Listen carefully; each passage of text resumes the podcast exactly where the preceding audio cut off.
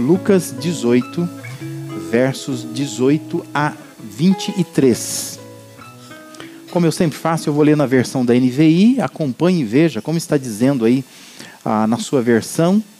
Mas Lucas 18, 18 a 23, diz assim: Certo homem importante lhe perguntou: Bom mestre, que farei para herdar a vida eterna? Por que você me chama bom? respondeu Jesus. Não há ninguém que seja bom a não ser somente Deus.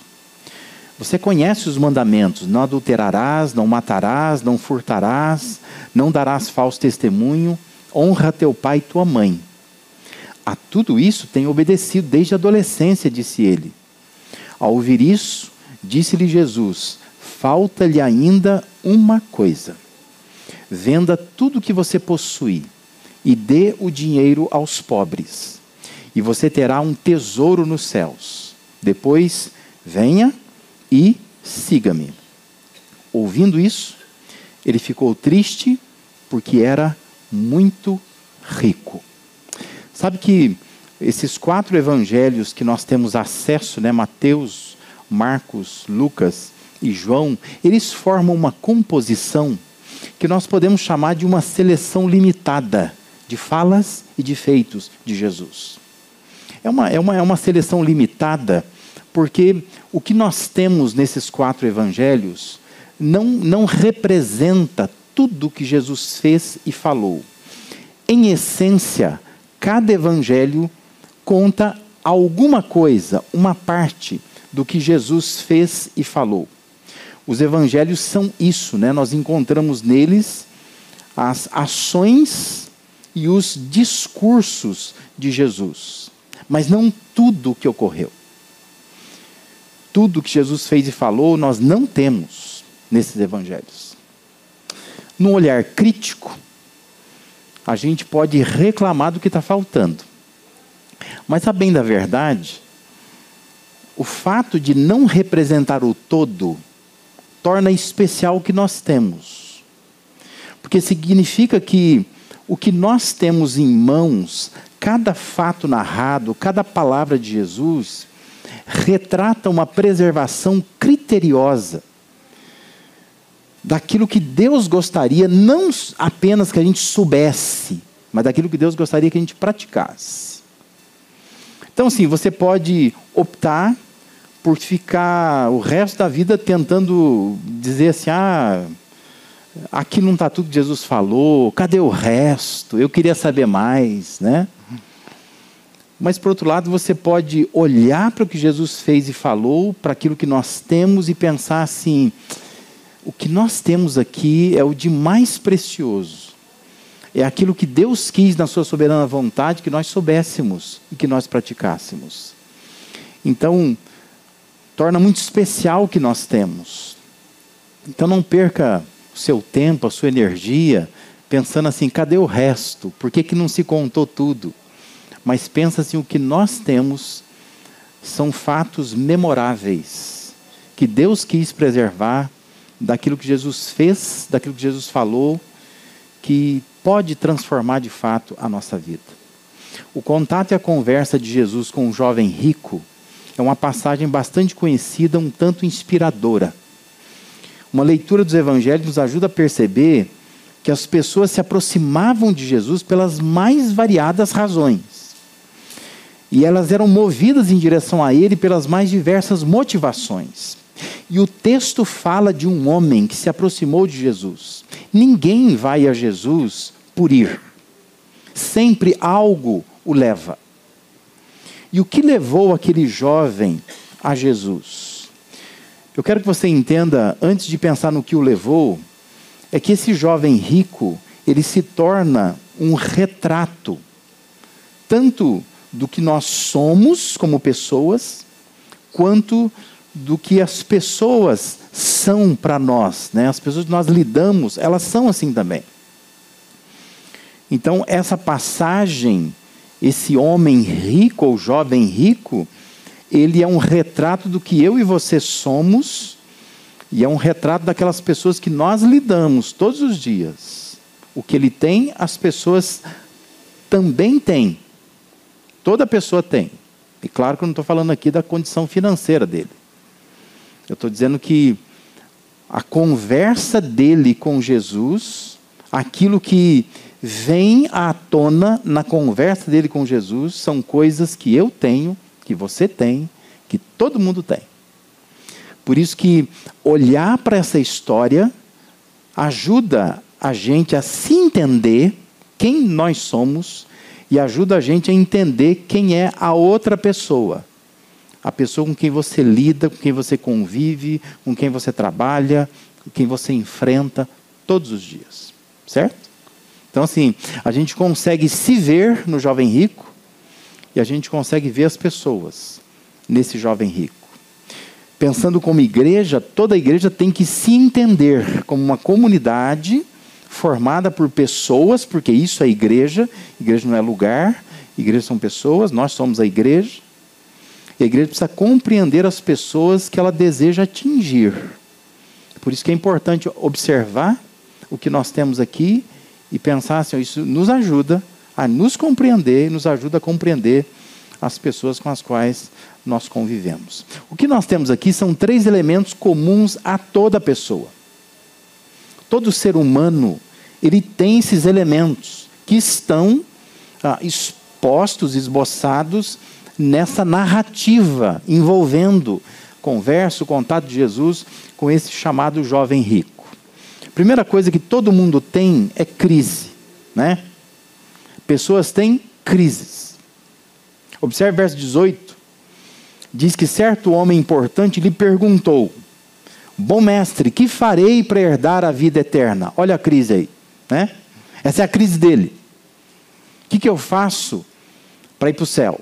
O que, que eu faço para herdar a vida eterna? Apesar da posição que o texto diz que ele tinha, da sua aparente felicidade, do conhecimento que ele esboçava ter, aquele homem demonstrava estar vivendo uma crise. E a crise dele é: o que, que eu faço quando essa vida acabar?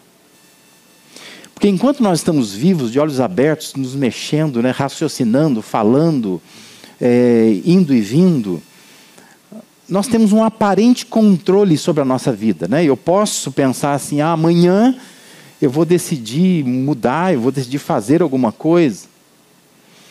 Mas quando a gente pensa em morte, quando a gente vai em velório especialmente, quando você vê ali a pessoa estagnada, ela não pode responder a mais nada, e você pensar, se eu tiver naquela condição ali, a vida acabou para mim. E a pergunta é: quando eu não puder fazer nada, quando eu não puder me movimentar, não puder raciocinar, quando eu não puder responder alguma coisa, o que será de mim? Essa é a pergunta do homem aqui. Apesar de toda aquela posição que ele tinha, da religião que ele é, frequentava, porque ele vai dizer isso, a crise dele é: o que, que eu faço para viver aqui pensando assim, eu já tenho uma herança, eu vou herdar é, a vida eterna. Ele está atrás de segurança. Ele não tem segurança, ele tem uma insegurança. Por mais que ele observasse os mandamentos de Deus, havia uma pergunta dentro dele. E a pergunta é: o que, que eu faço para herdar a vida eterna? Talvez que quem olhasse para ele ia dizer assim: não, mas ele tem uma vida muito normal. Talvez alguém olhasse para ele e pudesse pensar assim: que homem bem sucedido. Queria ter uma vida como desse homem, né? Ele é um homem rico. Ele tem posses, ele tem bens. Mas quando se pensava em vida eterna, certeza de ir para o céu, vida após a morte, havia um conflito, um nó. Tinha uma dúvida na mente dele. Por isso a sua crise interna o leva a se aproximar de Jesus. É isso que o leva. Ele não está querendo é, entender quem é esse Jesus que todo mundo fala. O que o leva a Jesus não é uma curiosidade. O que o leva a Jesus é uma crise. Ele tem uma crise. Ele está em crise. E a crise dele é: o que, que eu faço para herdar a vida eterna? Entenda, essa era uma questão pessoal. Ele não perguntou o que se faz, ou o que devem as pessoas fazer para herdarem a vida eterna. Mas a pergunta dele é: o que, que eu faço para herdar a vida eterna? A crise é dele, é particular. O que o leva até Jesus é, é um problema dele, não é um problema dos outros. Ele não está preocupado em definir como é, é ganhar a vida eterna para explicar para as pessoas. Mas ele está com uma crise pessoal. O que, que eu faço?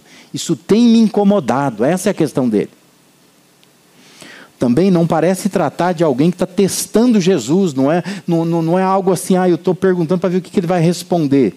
É um drama real. Porque os evangelhos tendem a deixar claro quando as pessoas se aproximam de Jesus para testar Jesus. Não é o caso aqui. Ele tem um drama verdadeiro. Alguma coisa dizia para aquele homem que ele deveria refletir em algo que Jesus já tinha ensinado, que aproveita o homem ganhar o mundo inteiro e perder sua alma. E ele tem dentro de si esse drama, essa crise. Eu preciso resolver isto. E ele se aproxima de Jesus por causa disto. Ele quer saber o que, que eu faço para herdar a vida eterna. Ao longo da vida eu tenho me deparado com pessoas que expressam a mesma crise pergunta é: será que eu vou para o céu? E são pessoas muito bem intencionadas, pessoas que muitas vezes estão envolvidas com a igreja, que estão até é, é, envolvidas em algum ministério da igreja, que participam, que são fiéis contribuintes, que fiéis frequentadores da igreja, pessoas que estão sempre no meio religioso, que têm muitas vezes uma vida correta, uma vida é, que a gente poderia olhar e dizer, puxa, a pessoa é esforçada, ela tem uma vida de, de santidade, de é, princípios, de valores. Mas quando a pessoa para e ela começa a conversar, ela esboça essa mesma dúvida: se eu morrer hoje, será que eu vou para o céu? Todos nós temos essa consciência de finitude. Isto é, nós somos conscientes de que a vida tem fim, a vida tem prazo. E para a gente terminar bem aqui, para a gente herdar a vida eterna, nós temos um conflito, uma crise que está presente em todos nós. Todos nós, por mais corretos que andemos, nós temos essa insegurança, nós somos inseguros. Quando você se envolve no acidente, quando você fica doente, gravemente doente, esse pensamento passa na sua cabeça, né? E se eu morrer? E se alguma coisa acontecer? Eu vou herdar a vida eterna? O que, que eu faço para herdar a vida eterna? Nós e as pessoas com as quais nós lidamos, convivemos sempre, elas experimentam essas crises internas. Todos nós temos. Talvez não seja exatamente essa, seja alguma parecida com essa, mas o fato é que quando você olha para essa história de Jesus conversando com um jovem rico, esse é um elemento que vem à tona. Todas as pessoas têm crises. Eu tenho, você tem, todos têm. Nós temos essas perguntas internas que nos incomodam, que não aparecem na legenda, sabe? Que a gente não solta numa conversa qualquer.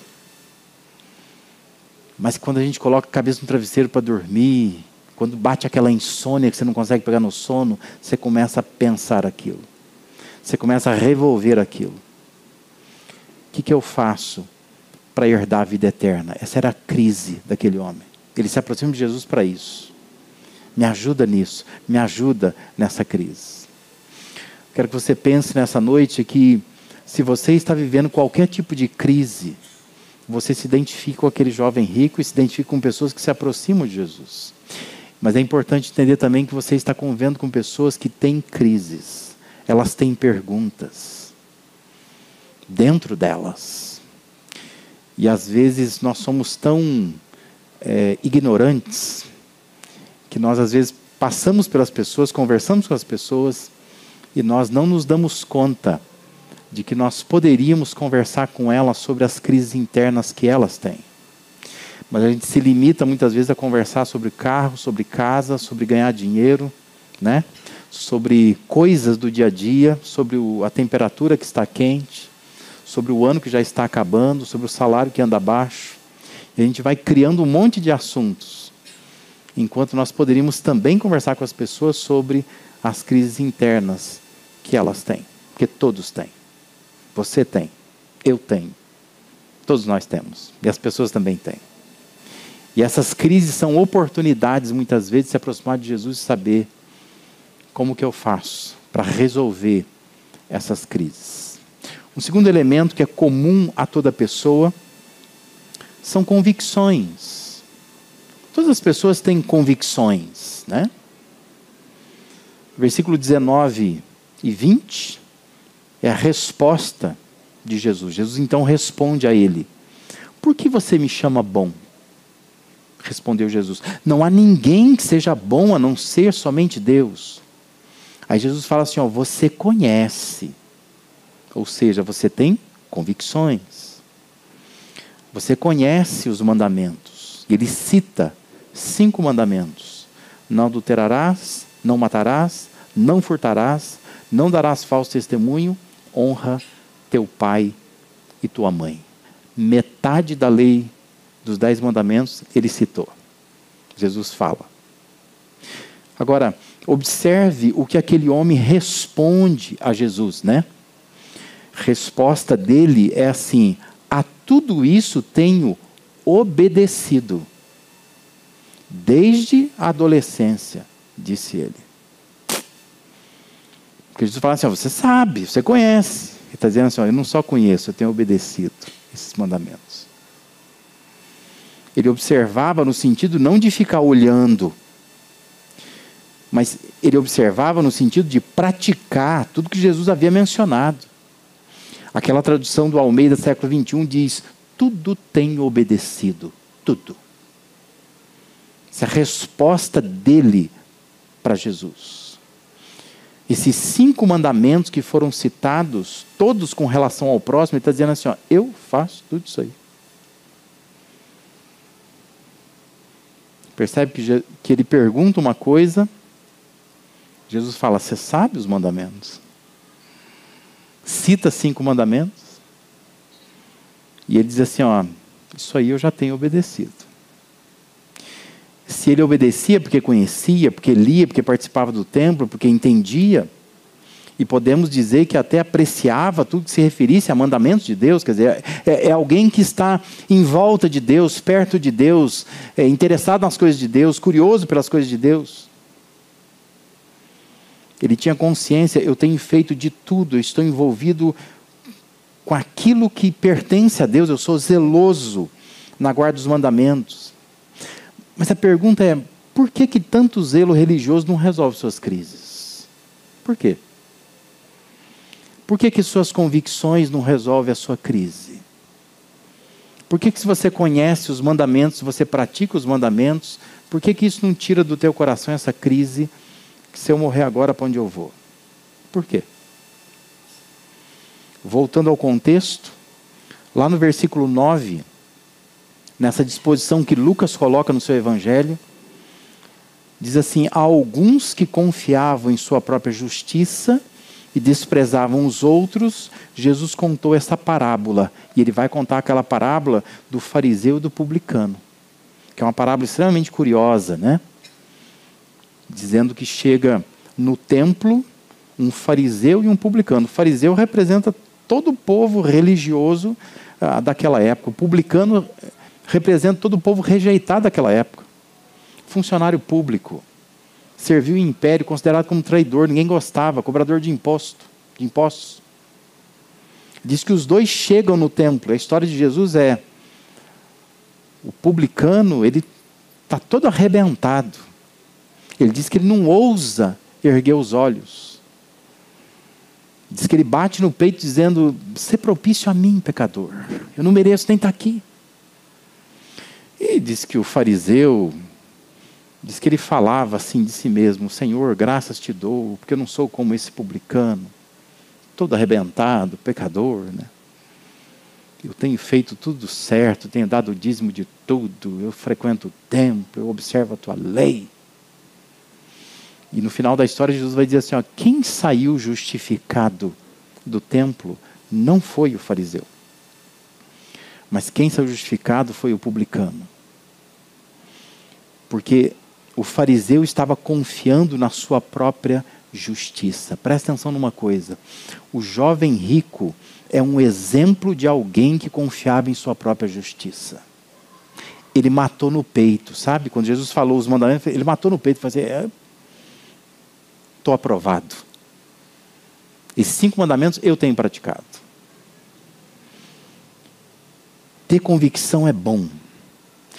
Mas algumas convicções podem significar que você confia mais em si do que no que você sabe, do que naquilo que Deus declarou e naquilo que Jesus fez. Porque salvação não depende tanto do que a gente faz mas salvação depende daquilo que Cristo fez. Por isso que salvação não é uma coisa que é da gente, é uma coisa que é de Deus. E não é uma coisa que eu compro, que eu alcanço, que eu conquisto. Mas salvação é algo que eu recebo, porque ela é gratuita, ela vem de Deus. E aquele jovem não tinha entendido isso ainda. Então ele tinha convicções, mas suas convicções não resolviam suas crises porque ele confia na sua própria justiça. Ele acha que o que ele faz, por causa daquilo que ele faz, ele poderia ir para o céu. Mas ele está ali por quê?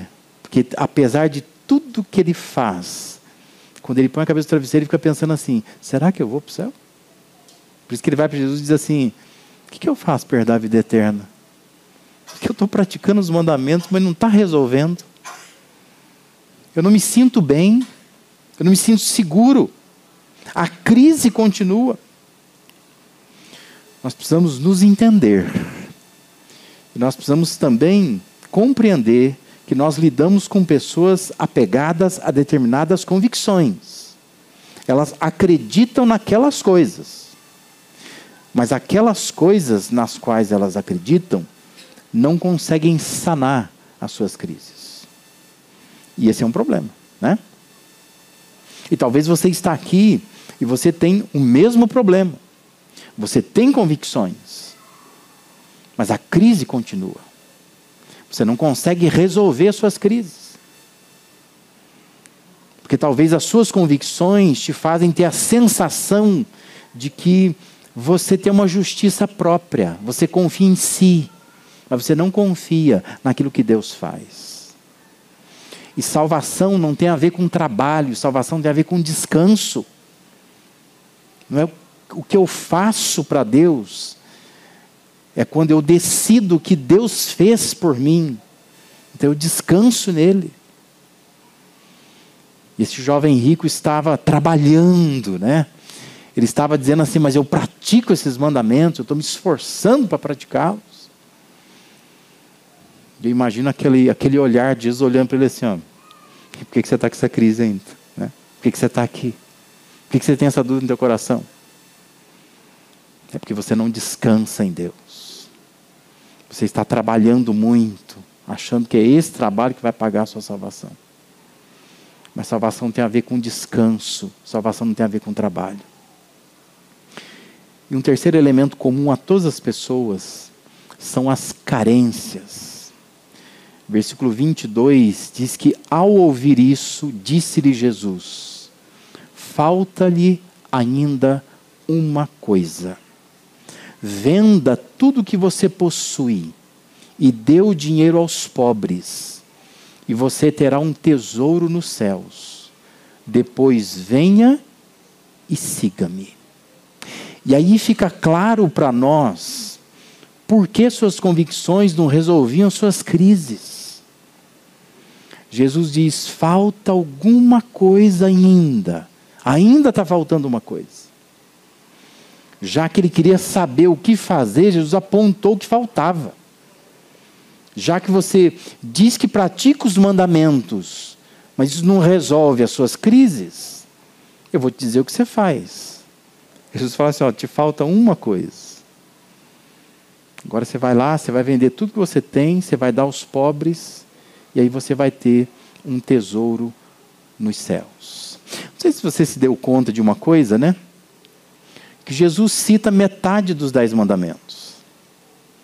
E a metade que Jesus cita é aquela metade que ela está direcionada ao próximo, porque tem metade dos mandamentos que são direcionados a Deus. E a outra metade ao próximo, né? Por isso que Jesus resumiu que essa é a lei de Deus, né? Ama a Deus sobre todas as coisas, ao próximo como a, como a ti mesmo. Porque os dez mandamentos são divididos assim, cinco para lá, cinco para cá. Mas é interessante que Jesus não citou o primeiro mandamento. E o mais interessante é que parece para quem está ouvindo não fez falta.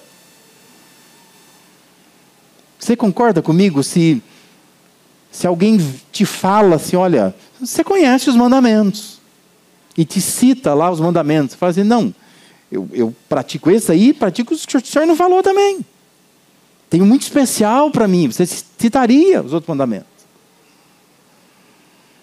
Mas sabe aquela impressão de que quando você está respondendo né, alguma causa, algum processo, respondendo a um policial, às vezes na rua, você percebe que o cara esqueceu de uma coisa, você leva vantagem naquilo, né? Era para ter visto, não viu? Já que não viu, deixa para lá. É mais ou menos o que acontece aqui. O jovem rico se faz de bobo e acha que Jesus é bobo também. Então ele pega, porque isso aqui é uma conversa de sábios, né? Quem conhece cultura grega sabe que isso aqui era muito comum. Conversa de sábio. Jesus é um sábio. Então ele joga as coisas e espera vir para o lado dele, né? Ele vai jogar de novo. E o jovem acha que ele é sábio. Porque ele pega aqueles mandamentos cinco que ele falou e fala assim: Eu tenho obedecido tudo isso aí. Cravei, né? Como diz hoje em dia, lacrei. Que para ele é assim: opa, venci essa conversa. Que o senhor citou cinco mandamentos. Esses cinco eu pratico. Jesus fala assim: te falta uma coisa. Se você voltar para Êxodo capítulo 20, tem um mandamento que ele não citou, que é o primeiro mandamento. Eu sou o Senhor, o teu Deus, te tirou do Egito, da terra da escravidão. O primeiro mandamento é: não terás outros deuses além de mim. Por isso, presta atenção, não cochila não. O que Jesus está fazendo não é um apelo financeiro. Tira isso da tua cabeça. Jesus não é alguém que está dizendo assim, ah, eu quero que você dê tudo que você tem. Jesus não está pedindo dinheiro. O que Jesus está pedindo é tira do teu coração, do trono do teu coração, que está ocupando o trono do teu coração. É isso que ele está fazendo. Jesus está identificando, existe um Deus na sua vida que impede que Deus esteja no primeiro lugar. Não é um apelo financeiro. O que nós temos aqui é um, um apelo para que ele tire do coração dele aquilo que está estragando a vida dele. Jesus estava revelando o coração dele, está dizendo: tem um outro Deus que você adora, que está sentado no trono do teu coração. Você é extremamente zeloso, realmente você faz muita coisa, você conhece os mandamentos, você está envolvido com o templo de Deus, as coisas de Deus mas te falta uma coisa, e esta coisa está sentada no trono do teu coração.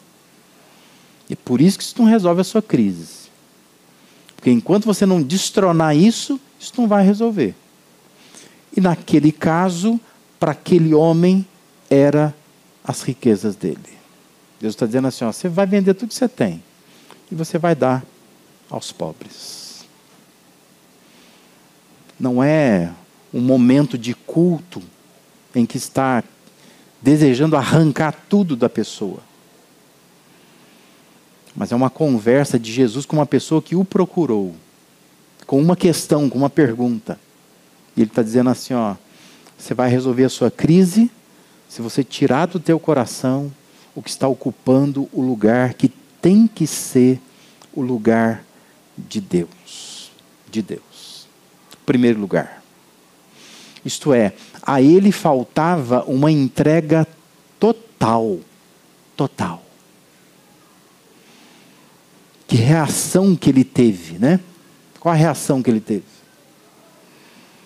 Versículo 23 diz: Ouvindo isso, ele ficou triste, porque era muito rico. Ficou triste porque não entendeu? Não, ele ficou triste porque ele percebeu que tinha muito a entregar. Por isso que ele ficou triste. Tem muito para entregar. Aí ele fica triste. E ele percebeu que faltava uma entrega total. Por isso, entenda: somente quando a vida não é preciosa demais para nós mesmos, é que de fato entendemos o que fazer para herdar a vida eterna. O que, que ocupa o trono do teu coração? Essa é a questão. Se não houver uma entrega total, as crises vão continuar. Você pode ter convicções, mas as crises vão continuar que existe uma carência dentro de você. E a sua maior carência só Deus pode suprir. Por isso, imagina ter um trono dentro do seu coração e esse trono tem quem tem que estar sentado lá é Deus. Qualquer outra coisa que tiver sentado lá não vai resolver suas crises. Não vai. Será que nos identificamos com aquele homem? Temos a mesma crise, apesar da convicção de nos acharmos justos? Aquela carência também é a nossa carência. Talvez não tenhamos tantos bens para desapegarmos assim deles, né? Mas há coisas que ocupam o primeiro lugar na nossa vida, tiram o lugar de Deus. Pode ser um filho, pode ser um emprego, podem ser compromissos, podem ser pessoas. Mas pensa na sua lista do que fazer na vida, quais itens estão vindo antes de Deus? Porque às vezes Deus está no meio da sua lista, Ele não está no topo da lista. E o mandamento, o primeiro mandamento está dizendo é que Deus tem que estar no topo da lista. Deus não aceita o segundo lugar, tem que estar no topo da lista. Então faça uma sondagem, verifique o que, que está no topo da lista. Se não tiver Deus no topo da lista, você vai continuar com as suas crises, não tem jeito. Não há convicção que resolva. Porque a sua maior carência é colocar Deus no topo da lista da sua vida. Ele tem que estar em primeiro lugar. Não tem jeito. Por vezes nós estamos segurando na nossa mão algo e Deus está nos oferecendo para trocar isso por algo de maior valor. Mas a gente não aceita. Já viu criança que faz isso? Tem criança que é assim, né? Você dá um dinheirinho para ela, ela pega aquilo, mas ela fecha a mão. Às vezes o que ela tem na mão é uma moeda de um real. Você chega com uma nota de 10 reais para ela. Vamos trocar? Ela fala, não. Porque ela não tem noção de valor. Ela acha que a moeda, por ser metal, vale mais do que o papel, 10 reais de dinheiro. Mas às vezes você faz exatamente isso com Deus. Você fala assim para Deus: Deus, isso aqui não. Deus está dizendo assim: ó, o que eu tenho na mão tem mais valor. A troca vai valer a pena. Mas a questão é: nós não confiamos em Deus. A gente fica segurando isso. Essa é a conversa de Jesus com um jovem rico. Ele está dizendo assim: ó, eu posso trocar com algo de maior valor. Eu posso resolver a sua crise. Mas eu quero saber se você pode vender tudo que você tem e dar aos pobres. Você está disposto a fazer isso? Talvez, meus irmãos, a gente tem que observar como é, aconteceu com Abraão, né? no caso do, do, é, é do Isaac. Talvez ele dissesse assim: não, senhor, isso aqui não é nada para mim, vou sair para vender. Talvez quando ele chegasse em algum lugar para vender, ele ah, não precisa não, eu já vi que você, isso não está no teu coração. Mas o fato é que o texto diz que ele ficou triste. Ele ficou triste. Porque ele estava apegado a tudo aquilo ali. Né? Aquilo era importante para ele. Aquilo estava ah, no coração dele, ocupando o trono do coração dele. Observe como a narrativa de Lucas prossegue. Diz que, vendo entristecido, Jesus disse: Como é difícil aos ricos entrar no reino de Deus. De fato, é mais fácil passar um camelo pelo fundo de uma agulha do que um rico entrar no reino de Deus. Os que ouviram isso perguntaram: Então quem pode ser salvo? Percebe que a crise do homem virou a crise de todo mundo? Então quem pode ser salvo? Jesus respondeu: O que é impossível para os homens é possível para Deus. Porque salvação é de Deus, não é, não, não é do homem. Pedro lhe disse: Nós deixamos tudo o que tínhamos para te seguir-te. Respondeu Jesus: Digo a verdade: ninguém que tenha deixado casa, mulher, irmãos, pais ou filhos por causa do reino de Deus deixará de receber na presente era muitas vezes mais e na era futura a vida eterna. Ou seja, Jesus está dizendo: entrega que vale a pena, vale a pena. Você vai ser recompensado. Se você colocar Deus no trono do teu coração, você vai ser recompensado. Ninguém que tenha se entregado para Deus se decepcionou. Deus vai se encarregar de recompensar. O que Deus quer é te ajudar nas suas crises. O que Deus quer é ajustar suas convicções.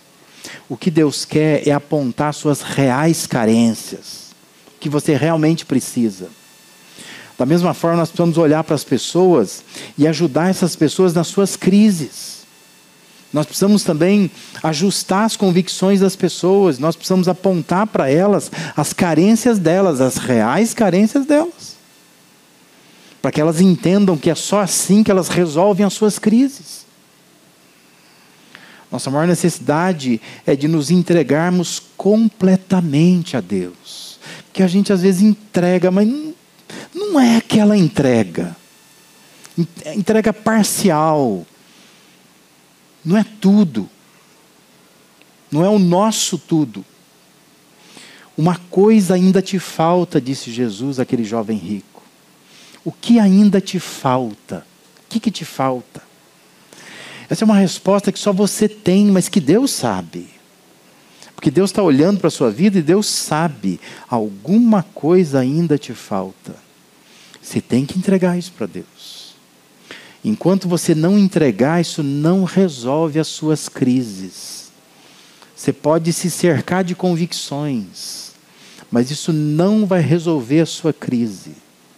Porque você precisa entender sua real carência. Sua maior carência, real carência, é você colocar Deus em primeiro lugar na sua vida. Mas para isto, alguma coisa tem que sair de lá.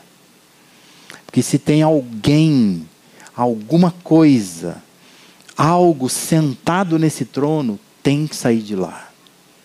Você tem que esvaziar esse trono, para que Deus possa ir lá e sentar e ocupar o primeiro lugar.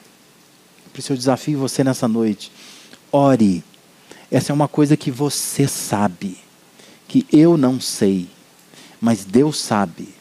Mas você sabe o que está ocupando lá lugar no teu coração e você sabe que Deus está te falando, só uma coisa te falta. Melhor você entregar isso.